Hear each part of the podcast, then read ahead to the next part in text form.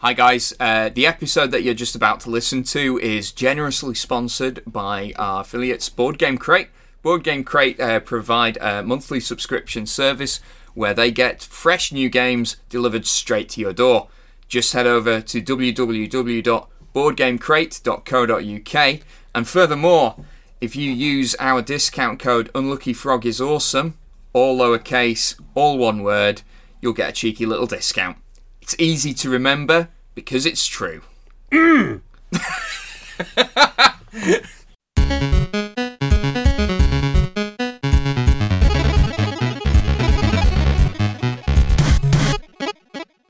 Hello and welcome to the Unlucky Frog Gaming Podcast. I am your host Ben Porter and I am joined this Independence Day by John Bryant of Earth to Games, co-designer of Masters of Getown. How are we doing, John? I'm very good, thank you. Yourself? Yeah, I'm. I'm not too bad. Um, straight back into work after a long weekend, so um, hanging, as they say in Scotland, or, or hanging for for those of us uh, not familiar with the nomenclature, but um, the the weekend's in sight. So That's good. We we really Yeah. appreciate your work stories when we listen to this podcast. uh, do, do I always sound a bit fed up? I, I, I'm getting that impression from the way people, you know, re- relate their feedback on these stories. Well, it's like I don't know. You're the the grumpy uncle that everyone like agrees with, but like you know, you know. Like you have to be in a certain mood to listen to what that grumpy uncle says, but every now and then a, a little pearl of wisdom that is related to you will will stand you in good stead. That kind of Yeah, yeah. Steer steer you good for the future. Okay, I, th- I think I can live with that. you you you you've been busy yourself. You've been um you've been putting small people to bed and all that, haven't you, in preparation for this? Yeah, yeah, yeah. Putting the kids to bed. Uh, finishing the last. Uh, I've got two paragraphs left, and the Kickstarter page is finished. So, yes, on the ball. There's there's quite a bit of lead time on those Kickstarter pages, isn't there? You need to submit them quite a bit ahead of time. Well, it's more a case, especially for like first time designers like us, that you think, I've just got to write about the game. That can't be hard. And then the amount of hours it takes to get everything right and put all the things in that you, you know you're going to forget. So, yeah, it is a is quite a mountain to climb. Yeah, it's the there was someone was telling me. Um, I'm I'm not sure like how how much this is used as a rule, but you you have to make sure that you've mentioned back this game x amount of times throughout the page as well. Like that that's apparently good practice to do. Okay. Seems a bit pushy, but um, you know, the, seems seems to to work for the people that insist upon that. But Well, yeah. See, like being a, being a sign writer, like I only ever deal with signs that say facts. So like no parking, which means there is no parking. So like for that situation, I, like I could say back this game, but I said I would I would probably end up writing it really politely, like please, dear dear viewer, this game is worth backing. Like Stop! Please back the game. Yeah, that kind of thing. and and I suppose being a sign writer, you, you're not really allowed to use alternative facts on signs either. That's that's reserved for um, political office, apparently. Yes, yes. Although I was like, funny you mentioned political office. I was asked by someone if I could make a big sign for them so that they could hang it right next to the political office next door, so that their sign couldn't be seen. That was Uh, that was quite the the strange job I I turned down. yeah, that that could uh, potentially have uh, landed you in court.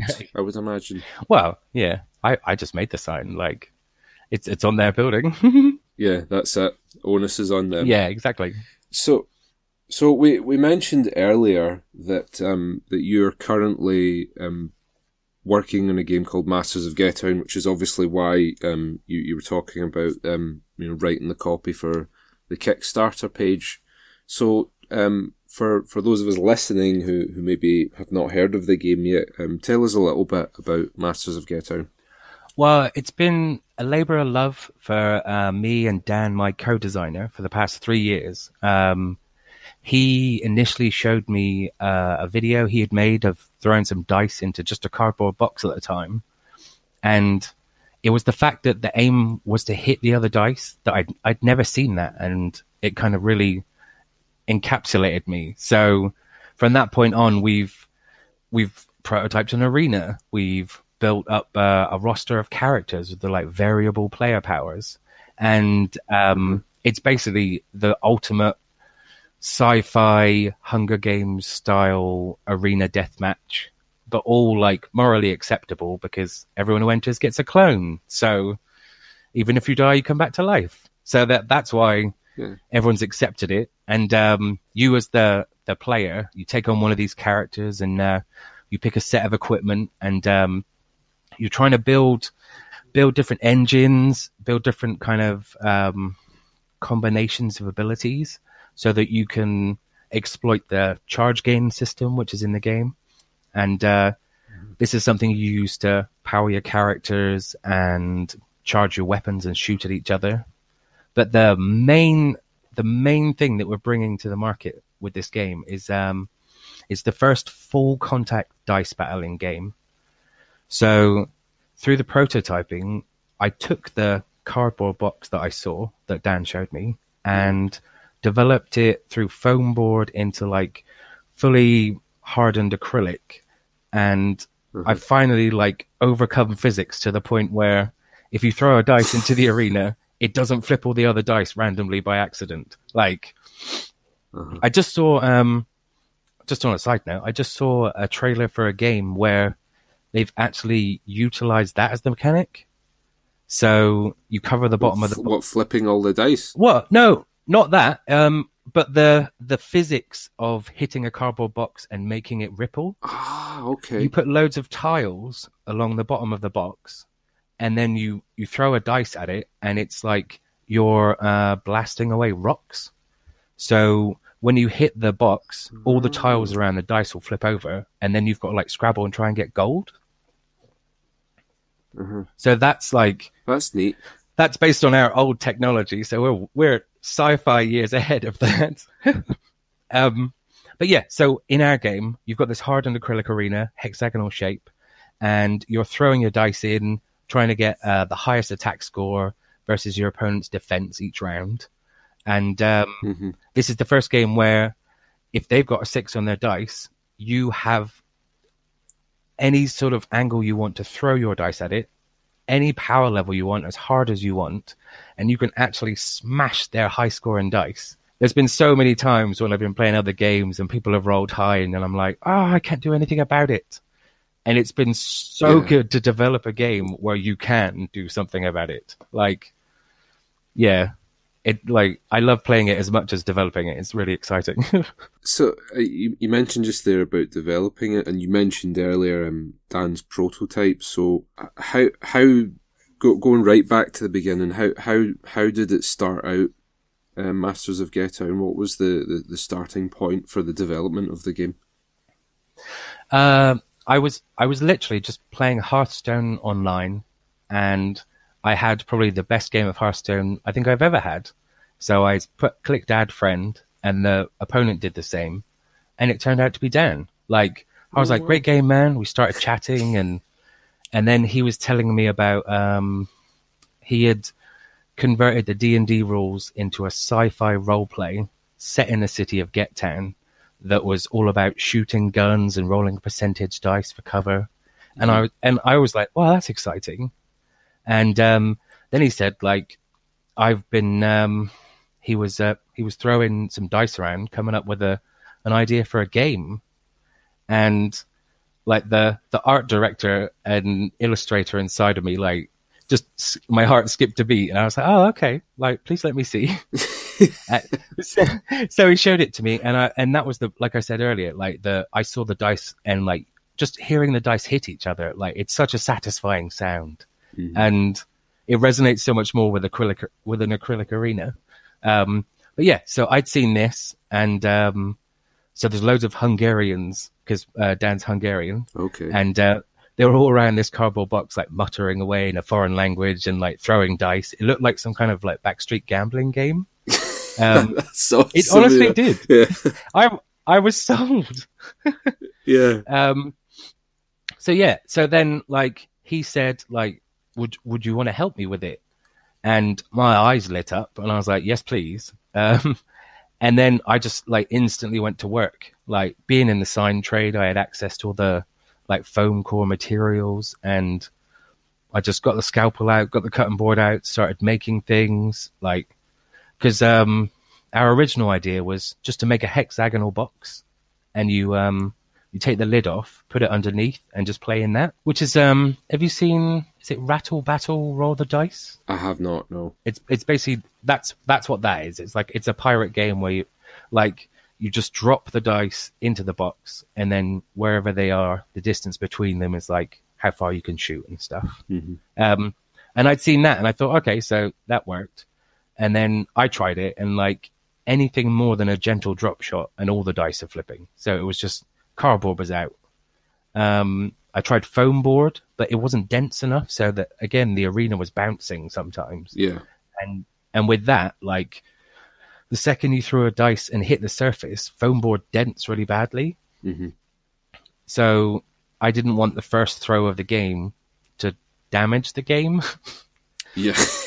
yeah, right. Yeah, like, there's there's points when you'll have a dice spinning in the arena for a good ten seconds, like just going all around, tapping all the walls, and like any sort of divot in the surface, and it's just going to throw the trajectory off. And I I didn't want that. Well, it's like when you know we we played um, your prototype, and the the game requires you to throw dice from quite a distance, and you know when they gather a bit of speed there, like you're saying, if you had a foam one, that that wouldn't last very long at all. No, no, no. Gosh, we had an idea, um, which could potentially be a stretch goal one day, but like of um, la- uh, laser cutting out like a blast hole in one of the walls, so that if you actually hit it with the dice from the inside, it would kind of fall out, and then it would leave a hole so that you can knock other dice out, as if you've like destroyed the arena while you're Oh, playing. that's neat. Yeah.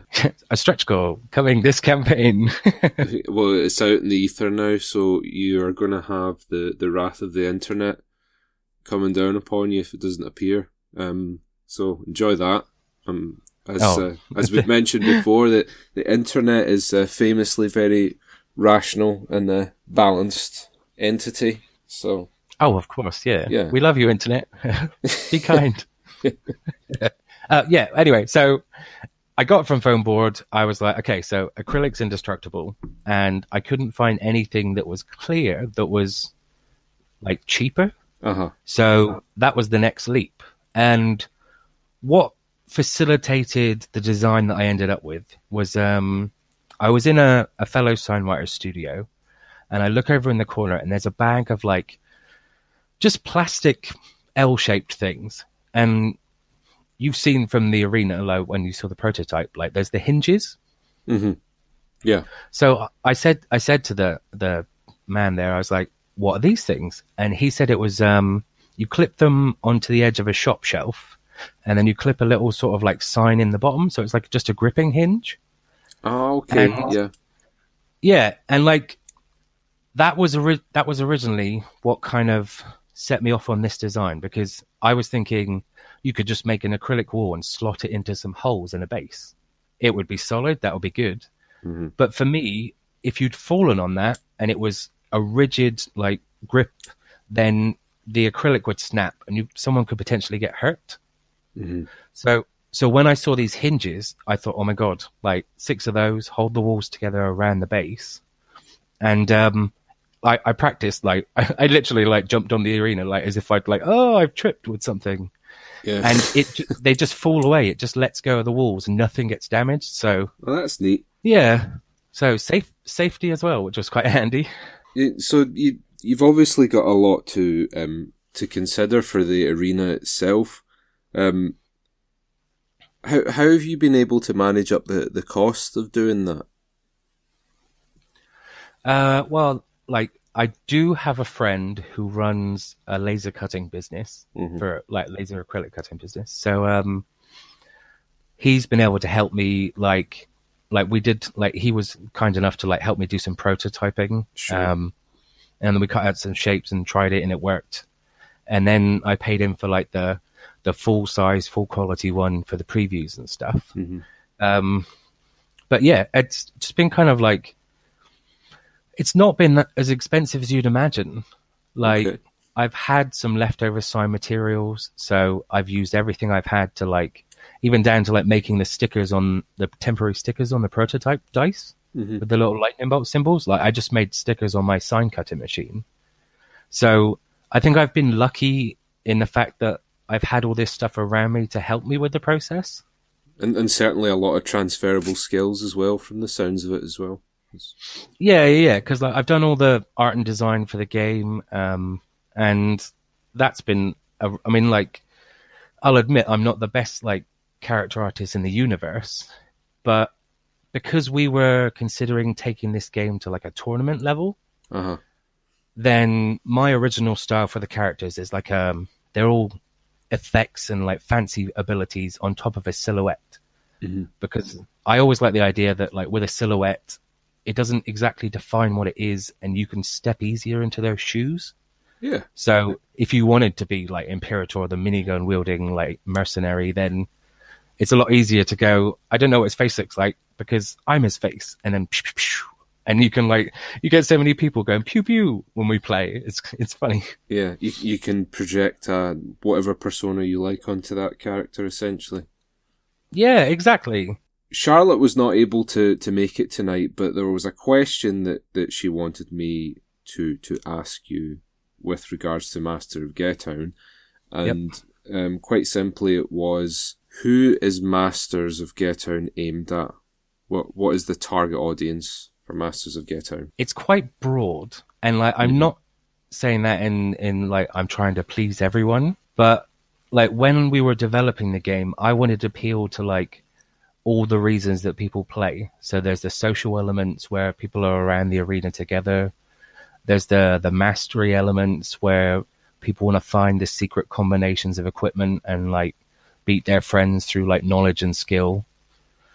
Um, then we've got like dexterity, obviously, because it's now, but it's it's anyone who likes combat. I think Yeah, wide ranging from like Warhammer to Magic the Gathering. I mean, like my heaviest influence is sort of Magic the Gathering because I was in the tournament scene for ages and like I really love the game and we've tried to instill some of that sort of deck deck synergy. So with with the cards, um, so when you pick like your character and your equipment, that's ostensibly you coming up with the theme of a deck in Magic the Gathering.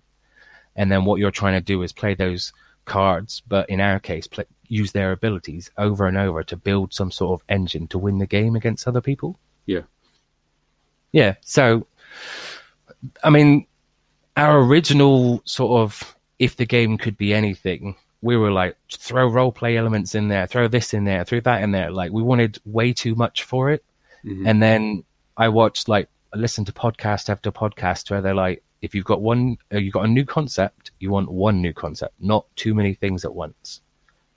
So we kind of overdeveloped and then distilled back to the point where this is the thing that introduces both full contact dice battling and in the in the lore of the game, this is Get Town. This is the capital city of this new planet, and this is the tournament that everyone goes to to try and be the master of Get Town. So there, there's with your Magic the Gathering background, I guess that's um like you were saying earlier, where the the the bent towards the, the sort of tournament play comes in. Yeah, yeah. I mean, what I imagine for the tournament would be like someone would bring a character and their their own sort of custom set of equipment to a tournament with them, and that's what the, like just like any entrant to the actual real tournament. Like I'd like to replicate the story tournament with the real tournament as much as we can. hmm Yeah, So, so they turn up as a character, they pick their weapons, and then they sit down and face off against people they've never met. They're fighting for their lives, like smashing their opponent's dice. Like halfway through, someone's on high health, and they're they're making alliances between each other just to beat them, and then taking it out on each other afterwards. We've added social elements that they're not obvious, but like we've got, say, we've got a healer character, and um, if his ability activates, he can heal someone for two health. Now, he can heal himself and he can be a sort of a tank character. But when you've all thrown your dice in and someone's about to pick someone that they want to attack and you've got your ability, you'd be like, okay, so if I heal you, you won't attack me this turn. And you can sort of buy your freedom Yeah, on a turn to turn basis if you Trying kind of get bargain. exactly yeah Yeah, that's really cool. So, um, you you mentioned the classes there. So then, uh, th- throughout the game, from what I understand, you've got these um, archetypes that will be familiar to people that have played um, video games, uh, things like Dungeons and Dragons, that sort of thing. Is that is that right? Well, I mean, in the core of them, yes. Like that that was kind of both mine and Dan's main inspiration for character creation. Yeah. We'd gone through so many sheets in D and D, like making people that I think that really helped us come up with some unique characters. Um, but then when it came to balance, like when we were trying to balance things out, that's when we started to really see the impact of the different abilities we were giving them, and then replacing some that didn't fit the sort of model. And then we started giving like an overall arcing theme to the characters. I mean, it's it we've iterated it so many times. Like we started off with just a character and it had no upgrade ability, charges didn't exist. You literally had a character and a blank based arena. Yeah. Uh, took that to the UK Games Expo 2017 and it went down a storm like because the the mechanic was sound so that was the point when we thought okay so the dice and the turn-based order that works. Now let's go let's let's deep dive into these characters and see what sort of tactics and extra strategies we can create. Yeah, you mentioned there about the the turn based combat, um, and one of the things that that we found was quite unusual was that um, if you're in a multiplayer game, it's not just a free for all. What happens is you've got um, it's uh, for instance, it's John's turn, so he gets to pick um, from the other three combatants whether he wants to fight um, Josh, Ben, or Charlotte. So Yeah. it, it it means that each round you only actually have two people battling one another. Why did you decide to to structure combat in that way? Well, I mean, there's there was a a dice reason and a thematic reason. So, like Okay. the dice reason was we never wanted more than six dice in the arena at once Mhm. because we're trying to push like more skilled shots for players. Like it's a lot harder to hit your dice into your other dice and move them into a specific area when there's loads of dice in the way. So we kind of we started off with lots of dice in the arena and like brought it back to the point where skillful players would be able to like work their way around the situation. Mm-hmm. So and and the thematic way is basically like at the start of each round, the attacker throws their ability dice, and everyone else throws theirs, and it's kind of it's almost like a a prowess meets initiative thing. So everyone's dice is showing what what that person is starting this these few seconds of combat doing, whether mm-hmm. they're shooting with their ability or whether they're like they've got a six, so they look really strong, and then you, you go to the next dice and like, oh, he's got a one, so this person's quite weak. So then you can pick on them, or if you've got a rivalry with someone because they attacked you last turn, then those numbers don't even matter. Rather than having a free for all where like fists are being thrown and you're imagining the combat as one of those comedic smoke clouds where arms and legs are coming out, you know? Yeah. Like we were like, you can much more easily visualize two people like throwing, and each dice they throw and hit the other dice is like they're trading blows and they're trying to get up one upmanship on each other. Yeah. So it's more Mexican standoff, less um, Beano uh, comic book style brawl. Exactly, that's right. Yeah. and we and we limited like almost all of the weapons that like shoot uh shoot shots into the arena. Like we've we've limited it so that you have to have a dice in the arena to shoot them. Because we didn't want the flow of the combat between those two people interrupted by this guy going i'll shoot you i'll shoot you like so that was another step forward i think to making that one-on-one combat seem more real. Well, what one of the the um, bugbears that I have with a lot of the um, a lot of other arena combat games is that I, found what what tends to happen is um, one person lags behind and then everyone else gangs up on them quite quickly. But what what I found with Masters of Getown was that even if you were in that position where you were vulnerable, um, because you had the, the dice rolling mechanic, you could pull off a reversal because it's just you and that one player. Whereas if you're against three, you get no chance. Exactly, yeah. I mean, in the two and a half years that we've pl- been playing a semblance of the modern game, um, there's been one time when um, we had a six player game. Uh, the first person did their attack turn, did a bit of damage.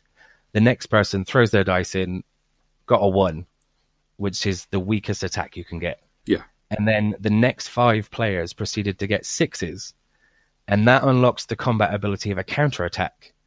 And I saw one person on their first attack turn get qu- quintuple counter attacked.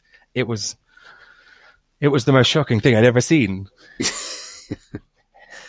Up until there was a point where, like in in our old like pre-balancing days, we had uh, okay, so you rolled three sixes in attack, so that's 6, 12, 18, but you also got a triple, so triple it. So we had a point where uh, one of our playtesters did 54 damage to his his partner. Grief.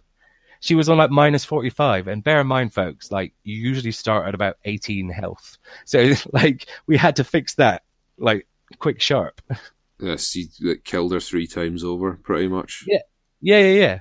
Yeah, that's mad. Well, I suppose um, that, that that actually leads very nicely into my next question, actually, and it's that whenever there are dice present in a game, um, you you more often than not will get um, people complaining that perhaps that makes a game too random. Um, Mm. What what do you say to those people? What we haven't touched on is that um, in the base of the arenas, you can have one of six different battle stages, which add uh, an area control element as well as like built-in luck mitigation factors. So um, one of the bases is the gravity flipper, and the whole theme of this base is there's a giant area in the middle where if your dice is 100% in there, at the end of the turn the gravity flips and all the dice flip over 180. So, yes, your opponent's got a six on his dice, and yes, you could throw your dice really hard at it, and the odds are it will go lower. But we know the facts. Like, you hit a dice, it turns into a, a one to six random number generator, basically. So, by building in things like this gravity flipper, I don't have to change that dice. Now, if I like just do a delicate drop shot on the edge of the dice, because of the nice smooth surface of acrylic, I can actually make it slide across the arena without changing the number. And once you flip, once you slide a six into the middle of the gravity flipper, it flips over to a one. So it's not that you're a victim of the dice. It's more that they can become victims of the arena, if you will. Yeah, I I've thought of uh, an analogy for Master of Masters of Getown. Um, maybe use it as a tagline somewhere, or maybe not. Extreme curling for the tabletop. Exactly. Um, I was on. Um, do you watch Tabletop Crashers with the gig spiel? I do not know. It's a, it's another, it's another good podcast, and um, they do a lot of like tabletop simulator things. Um, and we, I was saying like we could do a winter edition where it comes with six tiny little brushes. yeah, that would be so good. Throw the dice, Yeah. and your teammate is brush, brush, brush, brush, brush, brush, brush, brush, Yeah. brush, brush. Ah, right in the middle. Yeah, if if nothing else, just for the novelty factor. I love it. Yeah, yeah, yeah, Yeah, yeah. Christmas edition. that's it. Masters of Getown Christmas edition. Extreme curling. Yeah. yeah.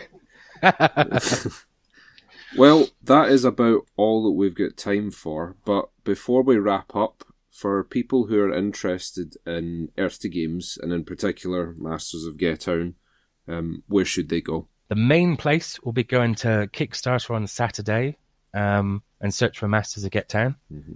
And uh, we've got loads of really exciting stretch goals and loads of things to show you there, all the stuff in the box and things. Um, even to the point that you can uh, at one of the pledge goals you can get a full size cosplay replica of one of the weapons in the game. Ooh. Which uh, you know, I know a guy. I I know lots of business guys, and it just so happens that next to the guy who cuts the laser acrylic, there's a guy who makes fiberglass like replica weapons. There you go. So share the love. Um, but co- contact wise, um, we've got at Earth underscore two underscore games. That's T O on uh, Twitter, and that's handled by me. And I'm with the good old Team Trevor, and we're out there helping people with their game design. Um, and you can just hit me up for any questions about the game. Um, and then Dan is over at Masters of Get Town on Facebook, where he keeps that running for us. During the campaign, we'll be updating our website, uh, earthtogames.co.uk, with um, a nice little map where people can play the game before they buy it during the campaign. Yeah. John, thank you very much for joining us. It's been a pleasure, sir. Like, amazing. Yeah, and um, I, I, dare say um, we'll, we'll, hear from you again very soon on on one yep. platform or another.